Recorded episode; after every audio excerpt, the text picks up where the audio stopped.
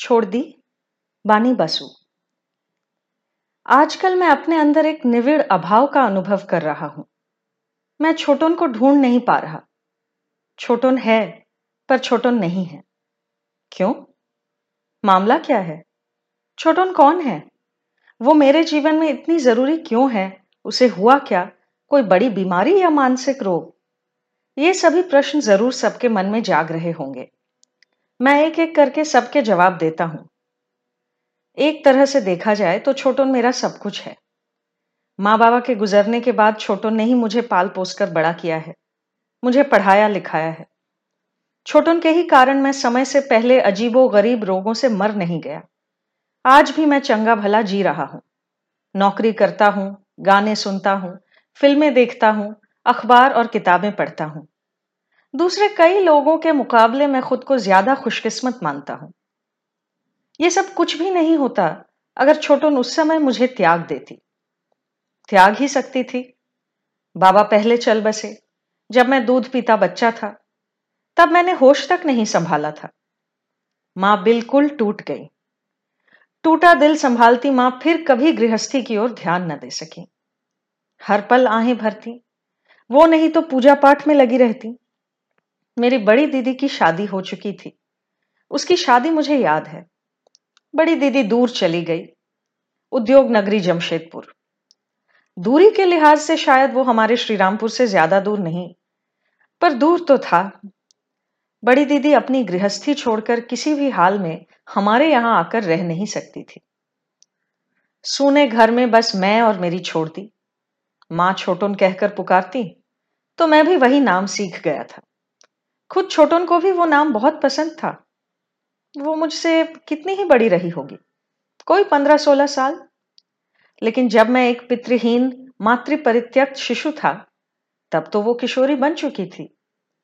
चोटी लहराकर ऊँची क्लास में पढ़ना, दोस्तों के साथ सिनेमा जाना, घूमना, फिरना, गप्पे मारना, उसके लिए यही सब स्वाभाविक होता। लेकिन हाई स्कूल में पढ़ते वक्त ही माँ के तौर तरीके देखकर छोटन मेरी माँ बन बैठी। तब मुझे रिकेट हुआ था। छोटन मुझे डॉक्टर के पास ले जाती, सलाह के मुताबिक दवा दारू कराती। उसके बाद जब मैं एक जीवंत, स्वाभाविक शिशु बना और खिलखिलाकर हंसने लगा तो उसने मुझे माँ की गोद में बिठाकर कहा था, माँ, ये रहा तुम्हारा बेटा।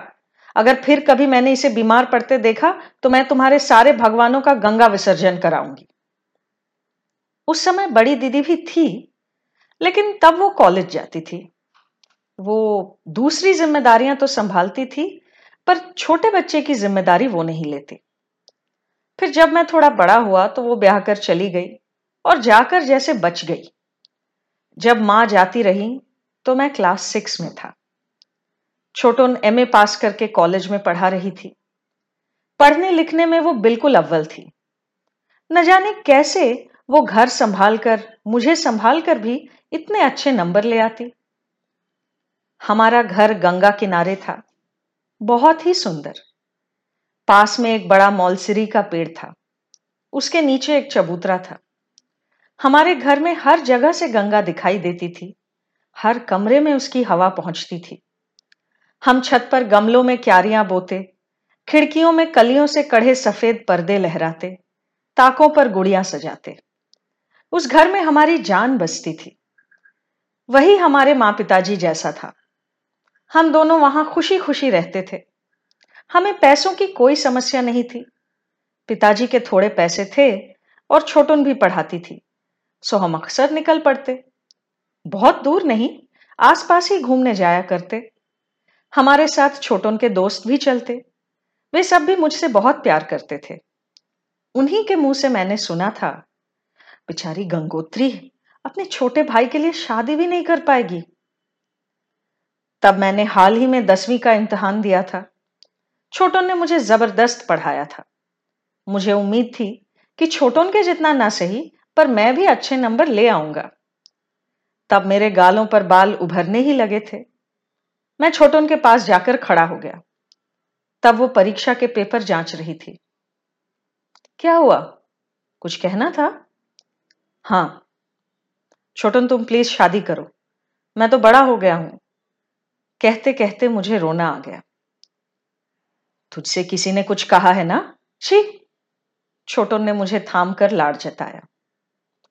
लेकिन मैं वो बात भूला नहीं। मैं तरह तरह से उसे परेशान करने लगा। अखबार में विज्ञापन देकर बड़ों की तरह चिट्ठी भेजने लगा। और उसी समय छोटन ने मुझे निश्चिंत करते हुए हमारे एक फैमिली फ्रेंड से शादी कर ली। काफ़ी समय से उनका हमारे यहाँ आना जाना था। उससे उम्र में काफ़ी बड़े भी थे। अपना घर बार भी नहीं था। सब कहने लगे कि मेरे ही लिए छोटों ने ऐसी शादी की। सुदीप दा हमारे घर रहने लगे। बहुत असामान्य न सही, लेकिन सुदीप दा आदमी तो भले थे। फिर धीरे धीरे मेरे दो दो भांजे आए। मज़ा आ गया। हमारा घर बच्चों के खेलने कूदने की आवाज़ और शोर शराबे से गूंज उठा। उनके सारे खेल और शरारत मेरे ही साथ होते। मैं उन्हें पढ़ाने भी लगा। वे बड़े होने लगे। मैं भी अपनी पढ़ाई पूरी करके नौकरी में जुट गया। बस इसी क्षण से छोटन धीरे धीरे मेरे लिए अनजान बनने लगी। वो लड़कों को बेमतलब डांटती। हम कितनी मुश्किलों में पले बढ़े थे, ये सुनाकर उनके कान पका देती। रिकेट होने पर मैं कैसा दिखने लगा था, इसका विस्तृत वर्णन देकर उनके साथ खूब हंसती। मेरे दोस्त आते तो छोटोन खासी चिढ़ जाती। कोई लड़की आ जाए तो कहना ही क्या? बार बार अंदर बाहर करती। उनके चले जाने पर कहती, कितनी बेशर्म है आजकल की लड़कियाँ। एक लड़के के घर आकर घंटों गप्पी आती हैं। घर जाने का नाम नहीं। हमने तो ये सब कभी नहीं देखा, बाबा। तेरे भांजे इनसे क्या सीखेंगे? ये कभी सोचा है? ऐसा कभी नहीं देखा। छोटन ये क्यों कहती मुझे समझ नहीं आता। क्योंकि छोटन के कॉलेज के दिनों में तो उसके दोस्त दिन रात आते थे। बहुत से दोस्त थे उसके। परिमल, सदानंद, असीम मुखर्जी। वो गप्पे हाँकते, मैं अपनी पढ़ाई करता। कभी समय मिलने पर मैं भी कुछ देर साथ बैठता। ऐसा तो कुछ बुरा मैंने नहीं सीख लिया। मैं छोटन के ऐसे आचरण से भौचक्का सा रह जाता। इस छोटन को मैं नहीं पहचानता था। घर में चार कमरे थे। एक छोटन और सुदीपदा का, एक मेरा, एक बैठक खाना और एक मेरे भांजों का। बैठक खाने का इस्तेमाल मैं ही ज़्यादा करता था। वहाँ हमेशा से मेरा स्टडी टेबल हुआ करता था। अब भी है। और फिर मुझसे मिलने जो भी आता वहीं बैठा करता था।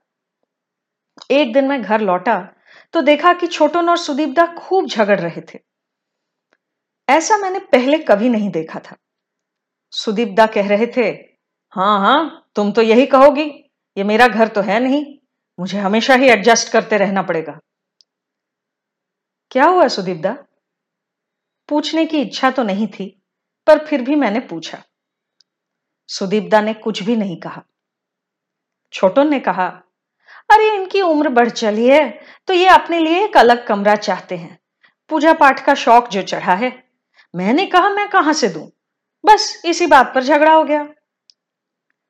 तब मुझे ध्यान आया कि सुदीप दास सचमुच कुछ दिनों से एक कोने में भगवान की मूर्तियाँ रखकर घंटी बजाते हैं, पूजा करते हैं गा गा कर गीता पढ़ते हैं। क्या उन्हें हमेशा से इन सब का चस्का था? ऑफ़िस से लौटकर पढ़ने में और पूजा पाठ में ही अपना सारा समय व्यतीत करते। उनके पास उस तरह के कुछ लोग भी आने लगे, भक्त टाइप के। वे सभी बाहर वाले कमरे में ही बैठते। तब अगर मुझसे मिलने कोई आता तो मैं उसे अपने शयन कक्ष में बिठाने पर मजबूर होता। कोई लड़की होती तो मामला और भी अजीब सा हो जाता। क्या कहता मैं? ये उनके आपस का मामला था और उन्हें सुलझाना था। उसमें मैं क्या कहता? मैंने आज तक कोई डिसीशन लिया ही कहा? फिर एक दिन पता चला कि बाहर का कमरा पूजा घर में तब्दील हो चुका था। छोटो ने मुझसे पूछना तो दूर, मुझे बताना तक ज़रूरी नहीं समझा। मेरा छोटा भांजा अक्सर अपने बड़े भाई से झगड़कर मेरे पास आकर सोता। पहले हमारे जीवन में एक खुलापन था। हाथ पाँव फैलाकर जीने का भाव था, जिससे कभी भी स्थानाभाव का एहसास नहीं हुआ। अब जैसे खचाखच भरे घर में रहना पड़ रहा था। मैंने एक दिन बड़े भांजे को खूब फटकारा। बच्चू, तू रोज रोज क्यों ओप से झग उपू से झगड़ता है? मेरे इतने से खाट में भी भला दो लोग सो सकते हैं? और ये शैतान सोता भी तो ऐसे है। मैं कल बिस्तर से घर पड़ा था, पता है?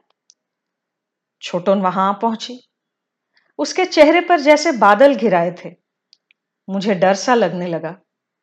छोटन ने गंभीर स्वर में कहा बाचू ओपू, तुम दोनों जान लो, ये घर तुम्हारे मामा का है।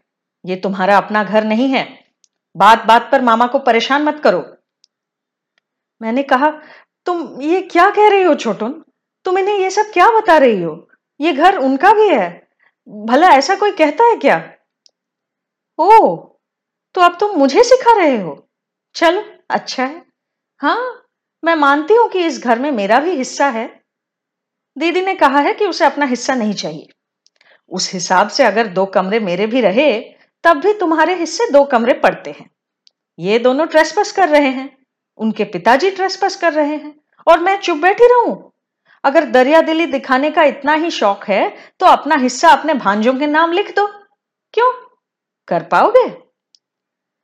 छोटन के चेहरे पर व्यंग की मुस्कान खेल गई। मुझे ऐसा लगा कि मैं अब यहाँ नहीं हूँ।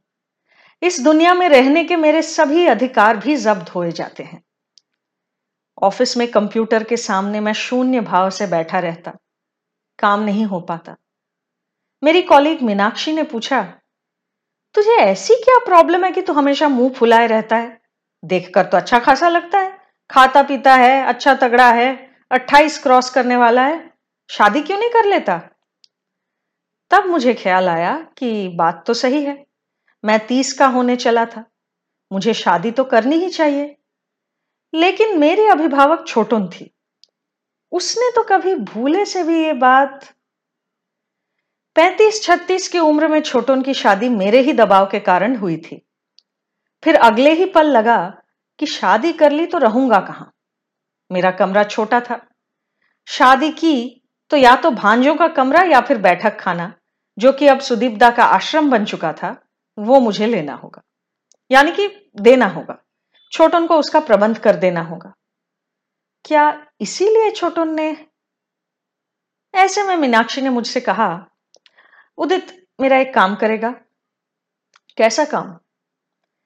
मेदिनीपुर में मेरी छोटी रहती हैं, यानी छोटी दीदा, छोटी नानी। मेरी भी माँ मेरे पैदा होते ही चल बसी थी। मुझे छोड़ दी नहीं, पाला पोसा है। सिर्फ़ मुझे ही नहीं मेरे भैया, दीदी, छोटे भाई सबको। उनमें से सभी दूसरे देशों में हैं। मैं अकेली यहाँ हूँ। बीच बीच में अपने घर जाती हूँ मेदनीपुर। जानता है उदित, छोड़ दी, मुझे पहचान नहीं पाती। उन्हें अल्जाइमर हुआ है। मैं बता नहीं सकती मुझे कितनी तकलीफ़ होती है। ऐसा भी नहीं कि हमेशा पहचान नहीं पाती। लेकिन मुझे अजीब सा महसूस होता है। डर लगता है। तो खुद जाएगा तभी समझ सकेगा। अनकैनी सा है। चलेगा मेरे साथ? मैंने सांस छोड़ते हुए कहा, चलूँगा। वीकेंड पर शालीमार से आरण्यक ट्रेन लेकर करीब दो घंटे बाद हम मेदिनीपुर टाउन पहुँचे। स्टेशन से पैदल विद्यासागर नगर। मीनाक्षी ने दूर से मुझे अपना घर दिखाया। वो रहा उसका घर। दो मंजिला मकान। दूर से काफ़ी सुडौल नज़र आया। अल्जाइमर जैसा तो बिल्कुल नहीं। अव्वल तो मुझे इसी से चैन मिला। उस समय मेरी जैसी मनोदशा थी, उसमें टूटे फूटे मकान, मैला परिवेश, गंदगी, इन सबसे दिल बैठ जाया करता। घर के बाहर एक सुंदर बगीचा था। मैंने हैरानी से पूछा, बागवानी कौन करता है? छोड़ दी ही करती हैं। वैसे माली तो है, पर छोड़ दी खुद भी काम करती हैं। मीनाक्षी ने शायद पहले से खबर कर दी थी। एक लड़की आकर हमें अंदर ले गई। सब कुछ बहुत साफ़ सुथरा था। फिर उसकी छोड़दी ने आकर हमारा स्वागत किया। एक सुंदर सफ़ेद साड़ी बड़ी सफ़ाई से पहने हुए। ऐसी मीठी बूढ़ी मैंने बहुत कम देखी थी। आँखें चमकती हुई, लहरदार सफ़ेद बालों से बना स्वच्छ जूड़ा। बिल्कुल छोटी सी। उन्होंने मेरे गाल चूमकर कहा इतने दिनों बाद आया तू मिंटू। दीदी तुझे याद ही नहीं रही है ना? डॉक्टरी पास कर गया तू? मैंने जरा हाँ हाँ ना ना जैसा किया। समझ नहीं आता था क्या करूँ। जा, मीनू, तेरा भाई इतने दिनों बाद आया है, जरा इसकी खातिरदारी कर, कहीं फिर से चला ना जाए। उन्हें टीवी के सामने बिठाकर हम अंदर वाले कमरों की तरफ़ बढ़े। मीनाक्षी बोली, देखा ना तुझे मेरा बड़ा भाई मिंटू समझ बैठी। वो तो कब का अमेरिका जा चुका है, डॉक्टर है, वहीं सेटल्ड है। आता है कभी कभी पर उसे छोड़ दी पहचान नहीं पाती। तू अगली बार आया तो छोड़ दी, या तो तुझे पहचानेंगी नहीं, या फिर किसी दूसरे नाम से पुकारेंगी। मैंने कहा एल्जाइमर के बारे में जो सारी भयानक चीज़ें सुनता हूँ, उनका तेरी छोड़ दी से कोई मेल नहीं। उसने कहा, पता है रात को पहनने वाली ढीली मैक्सी पहनकर कभी कभी सवेरे सवेरे निकल पड़ती हैं। एक जमाने में खूब समाज सेवा किया करती थी। सभी उनसे बहुत प्यार करते हैं। एक दिन स्टेशन के पास एक चाय की दुकान पर जाकर कहने लगी, सर्वदास, मुझे एक कप चाय पिलाओगे? सर्वदास कभी हमारा नौकर हुआ करता था। बड़ा अच्छा आदमी था। अभी उसी का पोता तो रहता है छोड़दी के पास, वही गोकुल। वो और रमा नाम की जिस लड़की से हम मिले, वो। वो दोनों ही छोड़दी की देखरेख करते हैं। और उनके इस तरह निकल पड़ने की सबसे बड़ी दिक्कत यही है कि घर नहीं लौट पाएँगी, न जाने कहाँ चली जाएँगी, कहीं ट्रेन पर न चढ़ जाए। बड़ी मुसीबत है। अगर एक भी भाई यहाँ रह जाता, फिर मुझे इतनी फ़िक्र ना होती। उनका कौन सा इलाज चल रहा है? वो सब मिंटूदा ही संभालते हैं। वहीं से सारी दवाइयाँ आती हैं। इस बीमारी का कोई इलाज नहीं। बस थोड़ा दबाया जा सकता है, और कुछ नहीं। उसकी आँखें नम हो गई। मैंने कुछ चीज़ें इधर उधर करते हुए पूछा, क्या तू इसीलिए शादी नहीं कर पा रही? वो चुप रही। फिर थोड़ी देर बाद बोली, क्या ऐसी ज़िम्मेदारी के साथ शादी की जा सकती है? तू ही बता, क्यों कोई शेयर करना चाहेगा ये सब? लेकिन मैं तो जानती हूँ, छोड़ दी मेरे लिए क्या है, कौन है। मैं टीबी से खत्म हुई जाती थी। इसी छोड़ दी ने मुझे सीने से लगाकर बचाया। मुझमें पढ़ने लिखने की कोई चाह नहीं थी। छोड़ दी ने धीरज रखा, मेरे पीछे लगी रही और मुझे हर बार पास कराया। नहीं तो मैं आज कहाँ होती? आज जो मैं नौकरी कर रही हूँ, मेरी अपनी कोई क्षमता है, अपना जीवन है, ये सब छोड़ दी की देन है। मेरे बड़े भाई बहन सभी स्वार्थी हैं, किसी के नहीं है। मीनाक्षी की बातें मुझे जानी पहचानी सी लगी। मैंने कहीं तो ये सब पहले भी सुना था। कहीं ना कहीं। वो अतीत में जी रही है। हाल की कोई बातें उन्हें याद नहीं। एक आदमी को दूसरा समझ बैठती है। ये सब कुछ मुझे तर्क संगत जान पड़ा। अतीत उनके कर्म यज्ञ का काल था। कर्म भी और प्रेम भी। इतने सारे बालक बालिकाओं को पालने में प्रेम की भूमिका अवश्य रही होगी। उससे श्रेष्ठ समय उनके जीवन में कभी नहीं आया। न पति की बात करती है, न किसी और की। केवल एक ही बार मैंने उन्हें कहते सुना, रमा, ओ रमा, जरा देख तो माँ को क्या हुआ? मुझसे बोली, माँ की तबीयत आजकल बहुत बिगड़ गई है, दवा दारू कुछ करेगा कि नहीं? मैंने हिम्मत के सहारे बात को आगे बढ़ाया। क्या हुआ माँ को? क्या हुआ ना? बच्चे बहुत सारे हुए ना? उसी से वो क्या होता है ना? मेरे ख्याल से शायद वही है। तू तो दवा का मास्टर बन गया है। तू ही बता ना। मीनाक्षी ने कहा, समझा ना, डॉक्टर शब्द उन्हें याद नहीं आ रहा और शायद सुतिका रोग की बात कर रही थी, है ना? बहुत समझा बुझाकर हमने उन्हें अंदर भेजा, पर उनको बाहर ही आना था।